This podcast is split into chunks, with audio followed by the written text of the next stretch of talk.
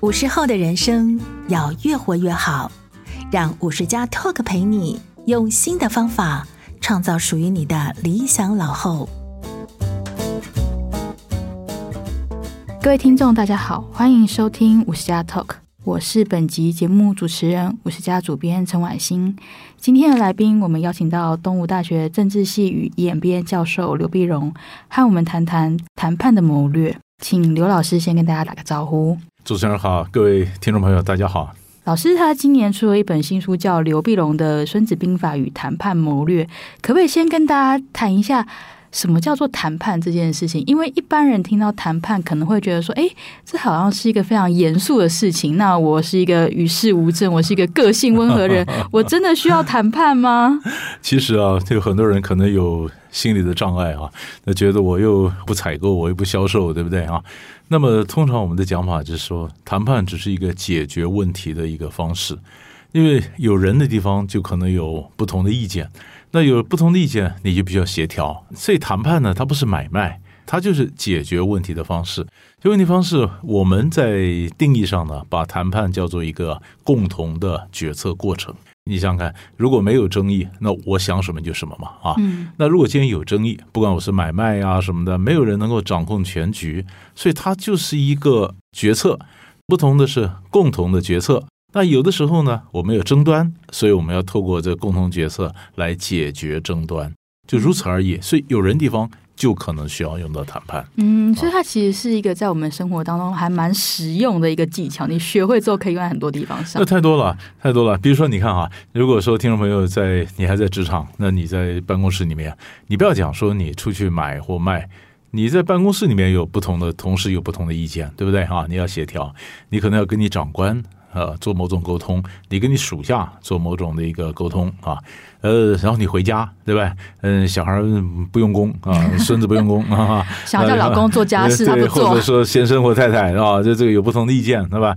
或者你这个房东来要房租啊，你开车出去不想跟别人擦撞，对吧？大大小小的事情一大堆，就需要谈判啊，所以它就是一个。不需要吵架，它就是一个我们共同协商一下、研究一下嘛，看我们怎么把问题给解决掉。讲的严肃一点，它是一个职场人所必备的智能。那如果讲的稍微通俗一点呢，那是只要跟人相处，食衣住行娱乐都用得到，不见在职场，家里也经常会用得到的一个人际解决冲突的一个技巧。老师其实因为是一个非常有名的谈判大师嘛，所以有非常多人会带着他自己的问题来找你说，我遇到这个很棘手的状况，我觉得谈不下去要怎么办？老师常常会提醒大家说，你要去观察对方到底想要什么，可不可以跟我们讲一下？因为好像很多人不太知道在这个谈的过程当中对方想要什么，也不知道自己到底想要什么，也不知道自己要什么。对，一点不错。其实不管说你是跟人谈，或者说是人家想跟你谈，我们都搞清楚我要什么，我要什么，我在想的哪些是我一定要的，哪些是我可以放掉的嘛哈。你不要讲别的，我们先讲很简单的啊。假如说听众朋友去买车子啊，买车子你觉得厂牌重要呢？价格重要呢？大小重要呢？颜色重要呢？内装重要呢？还是你觉得交期比较重要？你觉得哪个比较重要嘛？啊，不能说我全部都要嘛。对，我要不到嘛，如果要不到，比如我举个例子啊，像我们都觉得这个车店哈，你说IC 版啊什么什么的车子，那交货就时间拉得很长嘛啊。我记得我去年我儿子去买车的时候，他要买的什么的都讲好以后，那对方就说，那你要的颜色可能要好几个月才能交货啊。那我儿子问说，那什么时候？那现在呢？现在只有白色啊。你如果要白色的话呢，你现在就有货。那我儿子想想，我现在就要开啊。他说好，白色，是吧？他就放弃了他原来的颜色，他就是白色啊。我跟你讲，当他买了白色以后，发现满街的车子都是白色，大家都喜欢开白色。我跟你讲，听众朋友，你要是不相信，你一定要到停车场看一下。你看一排停下来的10辆车里面，它有一半都是白的，黑色的车都是白的。为什么白的？现在马上有嘛。那就表示说，当我儿子去买车的时候呢，他可能有好多个就是你讲的每个都要，对不对啊？你就势必要做一个取舍，对不对？好，那这个取舍你表示颜色是可以放掉的，啊，那就好像你说商业谈判上来讲啊，你有的 sales 会跟客户讲说，王总，这样的价钱我就不降，我把你 payment 呢，我把你付款时间拉长啊，那就是说本来3个月付款，现在变成5个月付款啊。那你看啊，你如果你们假如听众朋友当 sales 啊，这不是你常常碰到的一个情况吗？那价钱我就不降，我把你 payment 拉长，那意思就是说呢，价钱的重要性比付款重要性要高嘛。用我们的话来讲，就是价钱可能是个 must 啊，那付款呢，那其实那是一个 want。你要到能够要到就很好，不要到那我就放掉嘛，对不对？所以桌上一定有轻重嘛，你这样的分出来轻重才晓得你要什么嘛。但还有再多讲一点点啊，我们常常搞不清楚自己要什么，你知道，常常刚出道的小朋友讲说，老师，我怎么知道对方底线在哪里啊？你想想啊，底线啊，你要去探他的底线呢，那你有个前提就是他有底线，而且底线不会变。可是我们自己有底线嘛？我要什么呢？你看百货公司，假如说今天周年庆，我去买东西，然后我自己告诉自己，我大概预算就是3000块。就谁有把握他就死守3000块啊？为什么你那个3000块的底线你守不住？为什么？因为那个底线是随便讲的嘛，不是真正的 must。对，那个底线是我常讲，它是画在沙滩上的，不是刻在石头上的嘛，所以它底线会变嘛。所以你知道你要什么吗？我们常会变嘛啊，所以我们只有说在上桌前我大概要想好我要什么啊。那还有的时候我再多想一点点，你看有的时候同学讲说，哎呀，我跟别人谈判啊，利润好低啊哈，我们常不讲说毛3到4嘛啊，毛利只有3%到4%啊，好惨啊，好像被人家欺负了，压在地上打一样啊。那我说，那你为什么还留在桌上呢？你为什么呢？你可以离开啊，对，你可以离开啊，对不对？你为什么留在桌上呢？他说啊，因为我们公司的产线哈，一定要生着，不然这个产线就不拼图一样就不完整，对吗？你是为了你的产线拼图完整嘛啊？那有人说了，我是为了我等啊，说不定将来有机会可以翻身啊啊！所以你留在桌上，你的目的就是要等待时机嘛啊！有人说啊，那我如果走的话，我的对手就抢了我的位置啦，那以后我可能就再回来就回不来了啊！所以你的目的就是卡位嘛。所以这就回到你最原始的问题，你要什么嘛？你都要想清楚嘛。这样我们才能谈嘛。好，每一个你看我刚随便讲的例子，就已经涵盖很多面了嘛。所以它就是我们日常生活一大部分嘛。所以老师其实刚刚讲，就是说我们去谈一件事情的时候，都要先想清楚，你有 must， 就是你一定要的，一定要的；你有 want， 可有可无，有很好，没有就算了。对，还有一个 give 是什么 ？give 是可以放掉的，你可以让利给对方，我可以让给他的。但是呢，这里也多讲一点，你让给他，那是你心里想的，我让给他，不是你一上桌就说好，这可以给你。开玩笑，你一上桌，你看看，好了，这东西是 give， 我可以给你。天哪，有人这样谈吗？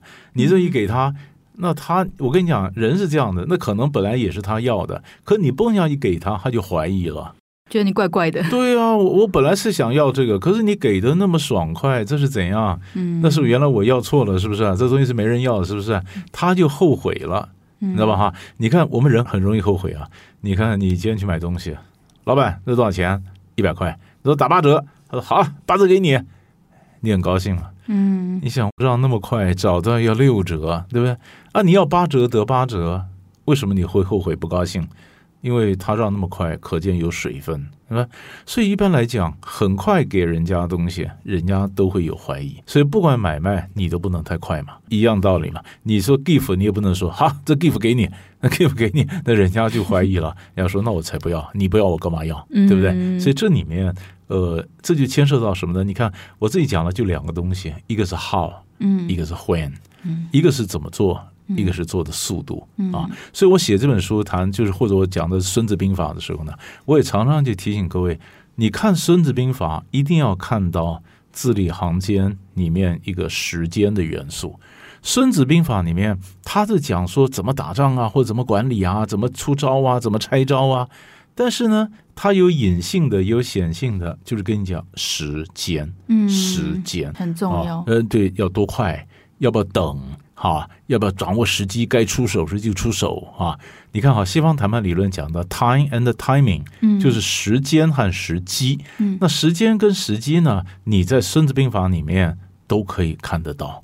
当我研究孙子兵法的时候呢，和谈判理论做个结合，所以我觉得就是东方遇见西方，这里面其实都可以碰到一些很漂亮的碰撞，那出来一些智慧，一些火花。老师题外话想问一下，因为刚刚讲到时间，如果是那种个性很急又没耐性的人这种人适合谈判吗？我跟你讲，你要不然找别人谈嘛真的。我举个简单例子，川普极没耐性，对不对啊？你像嘛，川普这种人嘛，他是咋咋呼呼的，你说他怎么会注意到细节呢？你跟川普就谈细节，我告诉你，杀了他算了，那他很痛苦嘛。可是他会委任他的律师啊，他的律师 Ross 就讲说，川普对他高度的信任。每次川普要签字的时候呢，就问他说：“这个律师看过没有？”啊，看过，我就签了啊。哪怕多少的数字，只要律师看过就签了。所以律师也很感动啊，他有那种老板跟他的这种知遇之恩呢啊。可是你也晓得，川普因为这样子，所以他信任，他知道他的个性嘛。你看，有的时候你可能不喜欢川普。可是你不喜欢川普，川普他是成功的房地产商人啊，他能够赚这么多钱，那总有本事嘛。你说他哪有赚那么多钱？好，他赚钱也许不是很多，他选得上美国总统啊，对不对？像很多人不满意，我说不满意，你选一次我看看嘛，你看看嘛，你就选不上嘛，那人家能选上，他一定有他什么成功地方，对不对？不喜欢他的人把他骂得一无是处。我跟你讲，如果他真的一无是处，那他为什么会当选美国总统？他一定有一些技巧，对，他一定有什么地方嘛。那所以他的 Ross 那律师就讲，因为他起码这一点来讲还信任嘛，对不对？所以他不会注意细节，可是他让底下的人帮他的人去注意细节，我觉得这点很重要。所以如果有时候我们在谈一些谈判的时候，急着要的那一方可能就比较占下风，是不是？对。急着想离婚的那一方就会谈到比较烂的条件你买东西你没办法，你急着要走没办法慢慢杀价的那一方，对不对哈？你没有时间跟他耗的那一方。所以我们在谈判的时候讲说，谁有时间谁赢嘛，所以你装也要装着你有时间嘛，所以通常来讲，谈判有一部分是靠装的，装出你有余裕的样子，装出你有时间，装出你可以等。这个就是孙子讲兵者诡道也嘛，诡道嘛，你可能兵不厌诈嘛，诡道嘛。诡道这里面你看，很多人读孙子兵法的时候呢，常常就心里有个障碍啊。孙子兵法诡道，我们是讲仁义，怎么可以用诡诈呢啊？我就跟同学讲，你完全搞错了，人家又不是儒家，人家是兵家哎。你把兵家讲的是利，利是什么呢？我常讲利不是势利，利就是务实，所以是合于利则动嘛，就对我有好处我才会动嘛，所以兵家讲利。儒家呢，孔曰成仁，孟曰取义，对不对？所以儒家讲仁义，所以你不能拿儒家的思想体系去批评兵家，你是没道理嘛，人家本来就跟你不同体系。所以你会发现，后世读兵法的人，很多人就花时间去解释，替孙子去圆。你看，兵者诡道也，诡道也呢，那古代有人注释兵法就说，他的目的还是人道啊，那是目的是人道，那手段有点诡道是可被容忍的了啊。那日本人解释这段呢，就说诡道呢，这个诡其实严格来讲不是诡计，这个诡叫做变化。那所以《孙子兵法》里面充满了变化啊。那不管是日本的解释，或者中国古代像宋朝了那些《宋本十一家注》里面很多人去解释，替孙子去圆，我觉得都没有必要。孙子更不需要你圆，他就是诡诈，他就是骗你，你要有一点点灵活，对，这就是欺敌嘛。那你如果每一个欺敌就要解释我们要仁义不能欺敌，那我问你，我们在谈判讲声东击西，你说这都不行，那声东击西的战术就要消掉了，对不对啊？那我们可能讲虚张声势，你说都不行，那我怎么虚张声势？如果每个人都仁义的话，这世界要很和平，但不是，不是啊。所以你不必花时间替孙子解释，他本来就是不是儒家嘛，他是兵家嘛。只是我们晓得，你不要一天到晚耍诈就好了嘛，因为你一天到晚骗人，你讲话没有人相信，你后面也谈不出来什么东西嘛啊。所以这样有分寸的啦。老师有提过有一个理论说，谈判它有3道门，第一个是你要先提出要求，要有期限、嗯、有一个后果，说如果你没有在这个时间前做到我会怎么样这样。对，因为孙子兵法在讲说呢，就是我们平常可能不动，然后看到对方推推看，他如果有发现他的门可以开的话，你就要冲进去啊、嗯。那么所以我们常常讲说这个就像兔子一样，我们要冲进去，所以我们常常去找嘛，我们常常推推看哪一扇门啊。那在我们在谈判技巧里面大家可以找三扇门啊。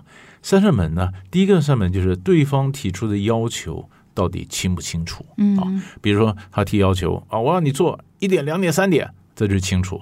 如果他说你要给我个满意的答复，这个要求就不清楚。不清楚是什么意思呢？啊，这是门就推得开嘛，因为他不清楚，他就没有坚守嘛，对不对啊？那第二道门呢，就是时间啊，你3天之内要做出对我有利答复，不然我怎么样，对不对？那这个3天就很清楚。那如果他说你要尽早尽快给我一个什么答复，这就不清楚就有可谈的空间了、嗯、第三个就是后果，它的后果我们讲得清楚啊。你如果没做到，我会惩罚你1点、2点、3点。1点、2点、3点这个惩罚呢就讲得很清楚，那到时候他就一定会做到，不做到他的如果我没做到，他就惩罚，就按照1点、2点、3点，他不兑现的话，他讲话就没信用了嘛，对不对、嗯、可是他如果讲说你如果没做到后果自负啊，那就不清楚，就不清楚他就有空间了，那就可谈了。所以我们就是找这三扇门里面哪一部分他讲话没有清楚，哪一部分中间似乎也暗示你回旋的空间啊，这个很有趣嘛。那这我们要会听嘛，所以为什么谈判的时候呢，你不能光低头在那兀自讲你自己的话，你要去了解人家讲什么啊。那这话里面有一点字里行间，他要调你什么话出来，对不对啊？你要听不懂的话，那就没办法了，那你就谈不赢嘛啊。所以这里面也是一攻一防之间，有阴有阳，有开有合啊。它是一个循环的东西嘛，很有趣。嗯，他必须要去比较细腻的去听出对方话里话外的讯息。嗯，我再讲个例子，像同学比如说放假啦，有时候办社团活动之后去演讲呢，我常讲他们找我礼拜三早上10点到12点到他们社团活动去演讲啊。那我刚好就那个时间有行程，那我就告诉你说，哎呀，不好意思，那个时段刚好有行程。嗯，我没有说我不去啊。嗯。我说那个时段刚好也形成，嗯，我看你会不会跟我谈嘛？哦，啊、那么你跟我谈说，老师，那可是我们3天啊，别的时间，可不可以别的时段，对不对哈、啊？怎么巧啊，晚上啊，或者怎么样？我说我只跟你讲，我那个时段有形成嘛啊。那如果说其他时段不行、我没说别的不行啊，对不对？可是如果说我真的不行，我跟你讲，不好意思，那个礼拜我不在台湾。我刚好出国，那一整个礼拜我都不在台湾，所以你不管3天你5天几天，反正那我就不在台湾，你就不要尝试了嘛，对不对啊？那当然了，还有更有趣的就是当我说我不在台湾，那就告诉你说不可能嘛，可那不见得是我真的目的，真的理由。因为外国人呢，美国人哈佛大学就讲说谈判的时候你一定要问出对方的理由哈、啊、我告诉你问不出来，我根本就不会讲，我怎么好意思跟你讲你那个演讲费那么低，对不对？我不想去，这才是真的理由。你钱太少，我不想讲，对不对？所以我一定不会告诉你钱太低嘛，太少嘛，我就会告诉你说我不在台湾嘛。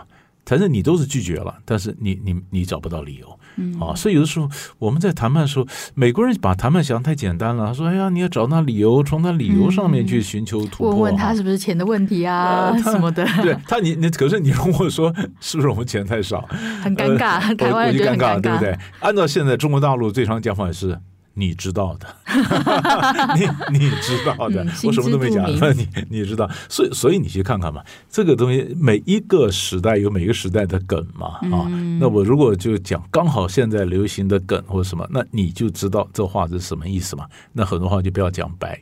其实你想想看，我在讲没有理由，你看男女分手的时候会讲理由吗？男女分手理由永远只有一个，就叫个性不合。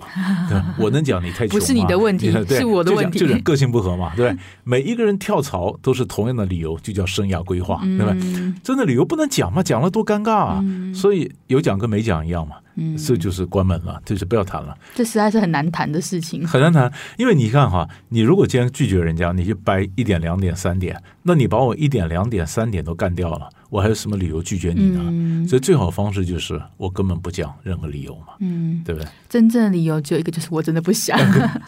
不，这就叫不好说，不好说。了解。老师，那如果是那种个性比较容易心软，或者说他觉得自己脸皮很薄人，比如说老师你跟他说我礼拜三早上那个时段不行，他也不好意思再继续追问下去，这是不是就不适合谈判？对，一般来讲哈，那有的人他要谈，可是他又不好意思啊。那通常我们的讲法，你就用写信嘛，换个方式也可以，换个方式嘛，其实有很多种情况，我们说你可以写信啊，比如说早年呢，两岸刚开放的时候，不管是台湾的人啊到大陆，或者香港人也有同样的问题啊，香港人到大陆，那大陆就觉得哎呀，大陆很穷啊，那我们过得不错啊，以前少小离家老大回啊，那就觉得哎呀，我要造福我的这个桑梓啊，我的老家啊，然后就开始投资啊什么的，那结果投资很多人就失败，因为你如果正常的投资，你会考虑很多东西嘛，考虑各种的评估啊，财务状况啊，发展的前景啊，等等等等。可是如果说你觉得有感情的因素啊，那我要回馈的，哎呀，那投资你完全没有经过深思熟虑，就后来呢，随便投资就败了嘛，败了以后很多人讲那怎么办呢？其实香港人也有同样的体会，跟我早年跟一些台商回去讲同样体会，就是如果你是正常的投资，你不会做草率的决定嘛，对不对？那你面对面的时候，你才会感情蒙蔽了你的一些理智啊，或者怎么办？想不清楚。那你要怎么样避免这种情形呢？你就创造一个距离出来嘛，那就写信嘛。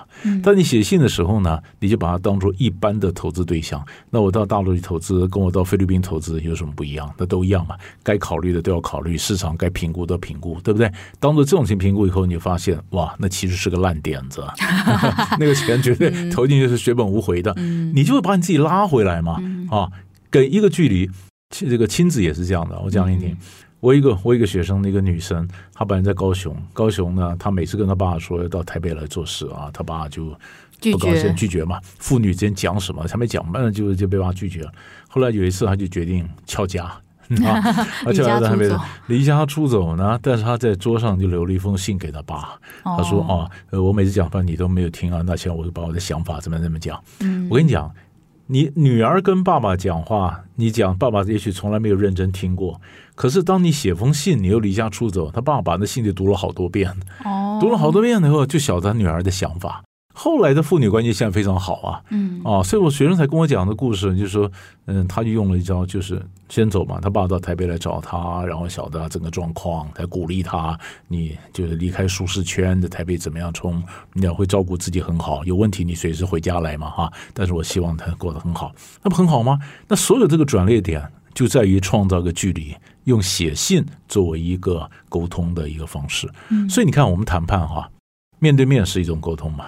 打电话嘛，写信嘛，那现在最糟糕的就是 LINE。 对，老师，我刚刚就想问，写信跟传 LINE 这两个在沟通的效果上有不一样吗？有不一样，因为我们传 LINE 没有深思熟虑啊，乱传啊，想崩下传。写信你会想一想嘛，对不对？你会想一想，哪怕 email 马上就寄到，可是你会想一想，你就不会论述我的文字，对，你不会想什么就丢过去什么嘛。那你 LINE 常常有的时候又被淹没，对不对？你在群组里面会被淹没，而且你急着要看到对方的回答，你也会觉得自己急着要回应，对，然后又七想八想，对不对？比如说你写信给我，我不需要马上回，可是你 LINE 我，你没有，然后我马上回，你已读不回，你说这怎样？我们人常常是天下本无事，庸人自扰之。哎呀，已读不回，这事情有那么难回吗？他为什么不回呢？他怎么样呢？麻烦嘛，LINE就创造很多困扰，很多困扰，一点不错。所以老师刚刚提到说，如果你是一个觉得自己脸皮薄的人，你想要拒绝一件事的时候，你可以用写信的方式拉远距离。可是如果我们是现在想要跟对方拉近距离去要一些东西的时候，面对面比较好，是不是？当然了，面对面见面三分情嘛，其实这里面又有一个很有意思的东西哈。你说谈判的时候啊，就是我们常常讲建立人脉啊，我认识人。跟我有建立人脉，那是两件事。你看像我当时演讲，我认识很多人，换了很多名片，但它通通不会变成人脉啊。那人脉是什么呢？就是你敢提出要求，他会帮你。他也敢跟你提出要求啊，所以我们俩互相都敢提出一点要求，然后互相都会帮对方，然后这个关系呢，讲一点点的学术话，就是你要动员一下啊，你动员一下，让这个关系呢是活的，要不然的关系就是死的啊。我举个例子，比如说你们公司在高雄，那我今天到高雄出差。我在刚出差呢，我就你们公司有一些协议的旅馆呢、跟你们有签合协议的，会价钱便宜嘛？那我说，那是不是你们帮我订个酒店啊，订个旅馆，然后钱还是我出啊？但是用你们那个 rate， 你们那个价格，对不对？那你到台北来，我们公司也有一些协议的 contract 的这协议的这 hotel， 那我帮你订啊。那就是说，我们帮一点点小忙，举手之劳，也不要花钱，但是呢。你敢开口，我敢开口，这东西就是活的嘛，对不对哈？你们的关系就建立了。对，所以我常常讲说，要人家帮忙其实是好的，就是人际关系会变成人脉呢。严格来讲，就是6个字，就是人欠我，我欠人嘛。啊，你请他帮点忙，也帮他一点忙。对，好，那现在这里面就出现一个问题了。人欠我，我欠人。那如果6个字里面只能选3个字。是选人欠我呢，还是选我欠人呢？啊，好深奥。我们中国人的讲法就是说，你手心不要向上啊，施比受更有福啊。那你当然是给人家啦，目的是让人家欠我呀。啊，其实谈判说不是。以前美国这个开国的先贤富兰克林就讲过，重点是要让我欠他，不是让他欠我，懂吗？因为他如果欠我。他就会闪着我，他会跑啊！如果我欠他，他就会黏着我，等我还啊。他会再来找你的，所以我们的关系才会持续啊，对不对？所以我欠你，我不要真的欠你很多，欠你很多我也很难过，但是我欠你一点点人情，那你等着我还，你才会黏着我嘛，对不对？那如果是你欠我，那我每次去找你，你就觉得我是来要债的，你跑得比谁都快，这关系就没有了嘛，啊！好，那现在就还有一件事情呢，就是我们中国人才讲一件事情，比如说啊，我们有交情，我们开这个口，对不对？我们中国人讲这个交浅不言深嘛，没这个交情开不了这个口啊。好，假如说我们两个，那我们俩有交情，然后我欠你一份情，你开口了，那我做了，我帮你了啊，那个情就用掉了，那个感情不会一直存在啊，所以呢。我常讲，我们讲人脉存折，我们不是讲人脉聚宝盆啊。那么就存折那钱会用掉的，对，所以怎么办呢？你要再存回来啊，你知道吧？今天我欠你一份情没有错，但是我发现我帮你了，那这情我就还了哦。我不是永远欠你一份情啊，你不要天天跟人家讲我欠你一份情，我的情已经还了，我没有一天到晚都欠你哦。所以你下次想办法再帮我一下，要让我再欠你嘛，对吧？所以我们的交情要不断的存进去，然后提出要求才有提款才提得出来嘛。所以你只要有这种存款和提款的观念，你就晓得这个关系要怎么动，它怎么活，然后你们的关系才会长久嘛。这是一个经营的小技巧就对了。对，老师刚刚提到的是，这是一个互惠的方式，你帮他一点，让他也帮你一点，你们这个关系才会长久。那因为现在还有一个很流行的名词叫做情绪勒索，就是你这次不帮我，我下次也不帮你。这两个是完全不一样的，是不是？哎呀，这个是最麻烦的事情啊！我也常常碰到很多同学问的问题。其实我跟你讲，我们讲，但也不见得我能够解决得了情绪勒索的问题啊。因为常常觉得好像我们欠一份情啊。什么的？其实你要稍微冷静一点。其实我没什么欠你啊，就是你要记得说我已经还了嘛。没什么情绪勒索的啊。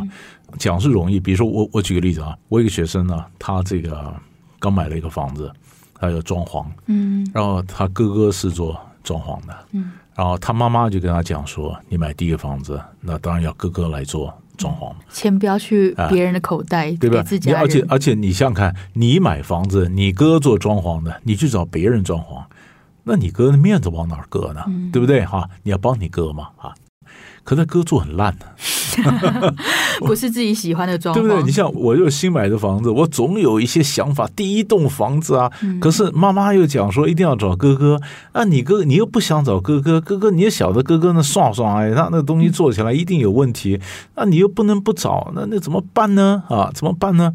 那我同学问我说怎么办？我说那只有个办法，你现在没什么太多的钱嘛，做一小部分嘛，是一小部分，就是厨房给你哥做，那别的再说嘛，先慢慢来嘛。那客厅以后就再说了嘛，把厨房给哥做，其实第一个给你哥做已经达成了嘛，啊，其实这有些东西我常讲，就是回到你刚刚问的第一个问题，你到底要什么？你可以接受到什么？对，你要维持跟你妈的关系吗？你要什么东西啊？对不对？那有些东西我们如果说 no， 如果真的不行的话，那真的是没有办法啊。有时候借力外部第三者了，听点一些外面的演讲啊，或者听别人的讲法啦，或者什么，我觉得大家都得一点，大家都损失一点啊，都有点满意，都有点不满意，我觉得这样最好。有一方完全满意，就代表另外一方完全不满意，赢者全拿。对，那这个关系就比较糟糕了，所以。case by case 吧。老师，我刚刚想到有一个例子，是因为像我们的听众可能蛮多人是面临说家里面有长辈要照顾，长辈然后这时候可能家中有好几个手足，大家就会觉得说，哎，应该是女生最年轻的，收入最少的，你应该要负起这个照顾的责任啊。有时候就会有一些委屈这样子。对，太委屈了，这种东西太难解决了，也太多了。你是女生，刚好又没结婚，那在家你就照顾妈妈。我天哪，我又不是找我干呐，对不对？我为什么在家照顾嘛，对不对哈？那或者是说你是老幺啊，妈妈平常最喜欢你，那你用家里钱也最多，那你要照顾，对不对哈？要不然就是说，你看像我一个朋友，他是哥哥都念军校，家里没钱，军校后来有钱了，弟弟用的钱比较多，那哥哥就说，那你看我没有钱，我去当兵啊，你有钱，你有钱，爸爸的钱退休金都给你了，那爸爸现在退休了。那你当然要养了，不然你拿那么多钱，对不对哈？所以每一家都有一本账，都有一本账。那你送到老人院也不干，对吧？你自己弄也不干，那到底归谁也不干啊？然后说，爸爸妈妈是这个月住谁家，下个月住谁家，这样谈论结果也不干，或者生病了以后谁在那边长照啊？或者我们谁都没有长照，我们出钱请一个长照可不可以？那你有钱多出一点啊？我跟你讲。真的不容易解，我觉得这有时候呢不是谈判，那真的找婚姻咨商专家。可是我觉得找那种咨商专家呢，他们自己家里碰到问题也不见得会解啊，会解。我们通常是讲的不是别人的事情比较好讲了啊。但我通常是建议各位是这样的，你不要忍，我就要拿出来谈嘛。家庭会议是要开的嘛，家庭会议是要开，那这个东西就看怎么解嘛啊。你的 must 到底是什么？对，骂什么？那妈妈今天一定要我照顾嘛？那可是妈妈照顾，那我也老了嘛。比如说我也退休了，现在很多人是退休人照顾退休人，对不对？老照顾。这个儿子65岁了，他退休了；妈妈是87、88岁。那我讲一个退休的儿子或退休的女儿，那照顾一个老的妈妈。对不对？那我也要我小孩照顾啊，对不对？我也有自己的孙子要顾啊，啊，那又有我的人生，对不对？我有人生，那你这样的妈妈这样的，那怎么办呢？哈，那就真的要轮嘛。真的要轮，这样轮，那我就说好。那我一个学生是这样的，他也退休了，但他妹妹，他说这样的，妈妈住我们家，我照顾，但是礼拜6、礼拜天妹妹来照顾，啊，那一个礼拜有7天呢，那我管了5天呢，那礼拜6妹妹就住我们家来，我有点应酬我什么，我就排礼拜6、礼拜天啊，所以我们有时候约我那个同学生啊出来吃饭啊什么的，他说老师能不能排在礼拜5、礼拜6啊，或者礼拜6、礼拜天，要不然他就没有办法，因为他们家是达成这个协议了啊，所以我觉得这是一个方法。我现在就怕是钱的问题了，钱的问题就是。哥哥有钱或姐姐有钱，你就多出一点，对不对？那弟弟妹妹可能没有钱，弟弟妹妹因为年轻嘛，小孩还小嘛，家里负担也重，对不对？那哥哥姐姐又退休了，退休人没有安全感呐，那没有安全感，那我就点退休金，那我要我投下多少呢？我跟你讲，这个真的不是我这个外人所能够解决的问题，解决不了。我告诉你，我们也会撞墙的。我们只是让各位说，你们先分一下 must want give， 然后很多东西呢。赢者不全赢，输者不全输。啊，我拿一部分，别人担一部分，这是一个大的原则。然后从这原则里面去想吧。老师，那想问另外一个状况是说，因为常常有些人会觉得说，哎，我没有办法跟对方谈，因为我们之间是有那个权力的关系，他权力很大，我权力很小。比如说，我是对我的上司，或者是说我是对我的父母。这个状况之下，老师，你通常会给他们什么样的建议？对，好问题。啊，你比如说我假如跟我的上司啊，通常我们讲说没办法反对的话，我们去争条件啊，这是第一个，或者是就是理论讲化反对为条件。那反正我如果我没有反对他，但是我说这某些情况可不可以例外啊？某一些情况可不可以不在此限啊？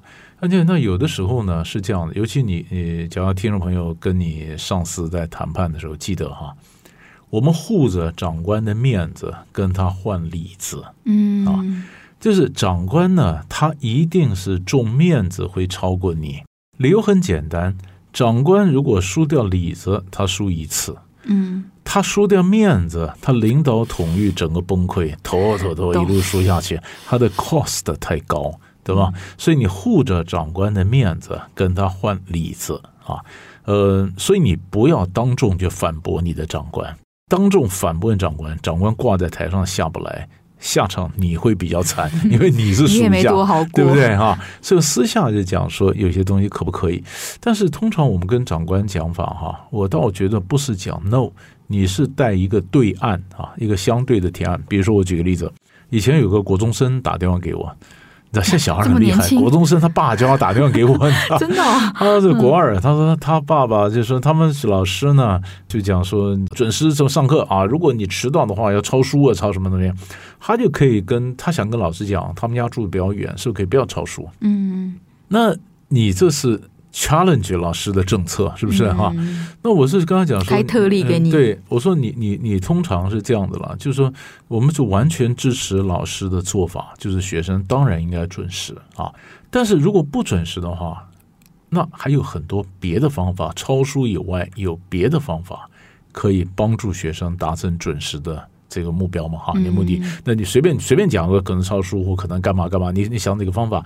那如果你跟老师讲，老师他这个方法不好哈，那我是你老师，我就会说，啊，那你告诉我怎样才好，嗯啊，或者你是我我跟长官讲，把长官这样不好，长官说，那你说怎样才好，对不对？那有人就冲了、啊。是你当长官还是我当长官？对不对？你要想办法给我想到我喜欢的办法。对，你要想办法。那你这样讲，长官当然就翻掉了嘛，就觉得你到底要干嘛？所以我们的做法当然不是长官什么，我们的做法就是我带我的解决方案去嘛。你今天跟人家讲话，你想 no， 那长官就问你，那你觉得该怎么样呢？那你有个解决方案嘛？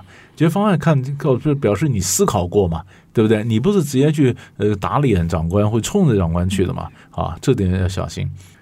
那跟父母也是一样啊，父母也是一样。通常来讲，也就是我们顺着父母，我们孝顺嘛，要孝还要顺嘛，对不对？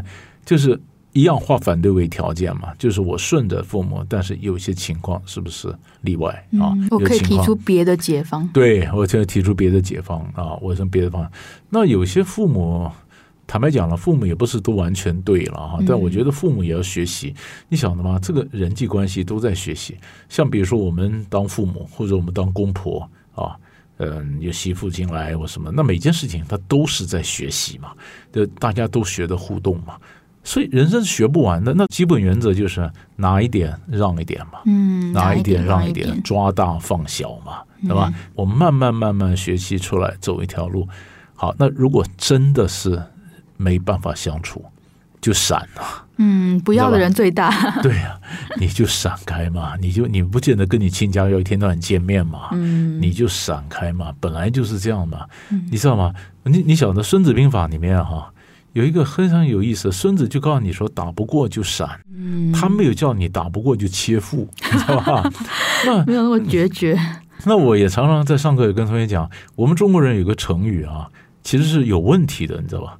我们常常讲化敌为友，化敌为友，其实化敌跟为友是两件事，对吧？我可以跟你化敌，但是我不必然跟你为友，对不对？好，那化敌是治标，为友是治本啊。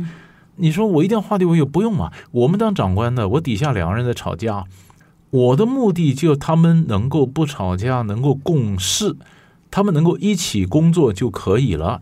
至于下班以后他们要不要相约去吃饭呢、啊？两个家庭要不要出去玩呢、啊？那是他们家的事儿，我管不了那么多、嗯、他们就化敌不为友也没关系你知道吧，事情可以顺畅的运作下去就好了。老师刚刚讲比方说你认清这个关系的目的跟本质是什么，有一些状况我们只要让敌意消失，事情可以顺利运作下去、嗯、就好了，不需要勉强说我们一定要是关系多好。对啊，我们大家年纪都这么大了，有些东西不要勉强嘛，不要勉强，何必勉？那不合就不合嘛，那就这样嘛，那有什么关系？那就不喜欢就不喜欢嘛，对不对？你政治人物，你颜色不对，有时候不喜欢，那不喜欢就不喜欢嘛。你要强迫自己喜欢哪个候选人，没有必要嘛，反正就不喜欢他嘛。老师可不可以跟我们谈一下？因为你曾经有在书上写过一句话，你说希望每一个学过谈判的人，让所有的冲突都像和风细雨，轻松解决。对，因为基本上呢，我是把我的这个工作室呢叫做和风谈判。和风谈判呢，那我通常讲和风啊，很多人以为说啊日本风，不是，我这个和风就是和风细雨。和风细雨就是我们当然不认为会永远风和日丽，可是我也不希望狂风暴雨，对不对啊？那所有的冲突呢，和风细雨一样轻松解决，点一下。所以其实当我讲去的和风呢，大地吹其阵，何许春风啊？那如果真的有风雨呢？那就是沾衣欲湿杏花雨，吹面不寒杨柳风，对不对？好高的境界，有这么一点点的吵架，但是你可以很快的就把它解决掉。哎，那是有方法，而且有信仰哈。这里面讲，比如说哈啊，双赢，双赢，但是你晓得吗？我们希望双赢，但是双赢不会从天上掉下来，你要去创造一个双赢的环境，对不对？但是更重要的一点就是你要相信双赢是可能的。我们常常就讲说我们希望谈出一个双赢的结果，可是你骨子里从来不认为双赢是可能的，那话不是白讲嘛。所以你要让它双赢是可能的，你才会找嘛。你看我常讲啊，这就跟宗教上一样，我们基督徒讲信耶稣得永生啊。你要信耶稣，你要信才会得永生，你不信怎么会得永生呢啊？那有人讲说我不信耶稣的，我说那你信哈利波特啊。哈利波特9又4分之3车站，你要相信你才进得去啊，不然你就撞墙了，对不对？懂。很多东西你不相信，你不相信双赢是可能的，你怎么会努力去找一个双赢的答案嘛？对，找不到嘛，对不对？所以先要相信，你知道吧？所以为什么有时候我们把说谈判的技巧，那就说谈判它是个价值，它是一个解决问题的一个信仰嘛，哈啊，你觉得可以，那我们就去找双赢啊。可是讲话，我却不是那么主张你天天到晚把双赢讲在嘴巴上，因为你一直讲双赢，人家会觉得你这里面有诈，跟一开始讲那个。give 一样，对啊，你太快给了。你而且比如有人跟我讲哈，哎，老师，我们来这样谈判哈，那我得这个，你得那个，你想想看，那这样子我们就双赢。开玩笑，我赢什么是你帮我想的，是不是？啊，觉得为什么是你帮我决定？对，你帮我决定说我得这个就是双赢，我怎么横看竖看都是你独赢啊！所以哈佛大学讲着双赢，宾州大学就不见得赞成这样的说法。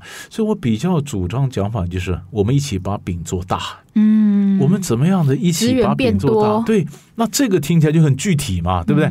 你不要告诉我说，我得这个，你得那个是双赢，开玩笑啊！双赢的定义都你决定了，那我还玩什么？对不对？所以你心态上你有双赢啊，这是一个谦卑嘛啊。但是做法上你要讲说，我们一起把饼做大，对吧？那这个就是想法跟做法有这么一点点的稍微的修改，那感觉上呢？把饼做大就具体多了，可以想象嘛，比较具象化嘛。所以谈判跟吵架这两件事情是完全不一样的。吵架只是吵架，吵架是要独赢啊！吵架我要赢啊！有些人可能会想说，我就反正我也是老板啊，我就权力比较大，为什么我不可以大声就赢就好？我还要跟他谈？其实哈，就是又回到最原始了。如果你当老板啊，你讲话，你下命令。就假如你一个口令就可以有一个动作，天下早就太平了没这么容易没这么容易嘛。一个口令一个动作，很多事情它不是那么样的清楚，一个口令不必然是一个动作啊，所以这就为什么我们内部也要协商嘛，也要沟通啊。那跟吵架呢？或者你像有人问我说，哎，我从小是辩论社的哈，那辩论跟谈判什么不一样呢？这个很大的一个差别。辩论呢是要封他的口，谈判是要赢得他的心，这是不一样。那辩论时候我封他的口，我是用耳朵听，我用耳朵听听他讲什么，那他不讲那就算了，他就为之语塞嘛，对不对哈？他就讲不出话来。可是谈判时候不是用耳朵听啊，谈判时候用嘴巴听啊。什么样用嘴巴听呢？就是我要先讲话，我引诱他讲，因为我解题啊，他老是闷葫芦闷在那，他不讲出来，我怎么晓得他不爽在哪里？对不对？就是我要用嘴巴听，引他讲话嘛。所以我先问一些问题，他回答我听，我才能回应嘛，对不对？可是辩论的时候呢，我可以不用嘴巴听，我就用耳朵听。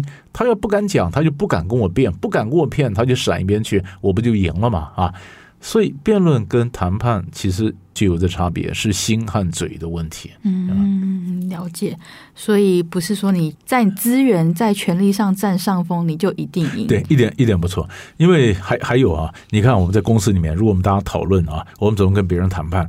那你公司里面少不得有鹰派有鸽派嘛，对不对哈、啊？那有些鹰派就很凶啊，那你鸽派你说我们稍微温和一点呢、啊，你就被人家骂，你要这个胳膊向外弯呢啊。失败主义啊，没出息啊！那我就跟很多同学讲，你们公司如果碰到这种鹰派很凶的，你只要回答他一句话：如果凶就能赢的话，我们这个谈判课就可以关掉了。我们学什么谈判？不用谈了，我们学吵架就好了嘛，对不对？就是凶赢不了嘛。你看啊，不管是你的比喻是放风筝也好，你是钓鱼也好，你看那个线呢、啊？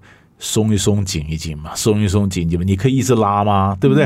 松松紧紧就有收有放嘛，有拿有给嘛，有张有弛嘛，那这样子才能够创造整个谈判的旋律嘛。你如果光是很凶，你没有旋律，你绷得很紧，最后断掉了，你什么都没有嘛。所以这里面为什么谈判有技巧啊？那为什么我说我会把这《孙子兵法》跟谈判来接触？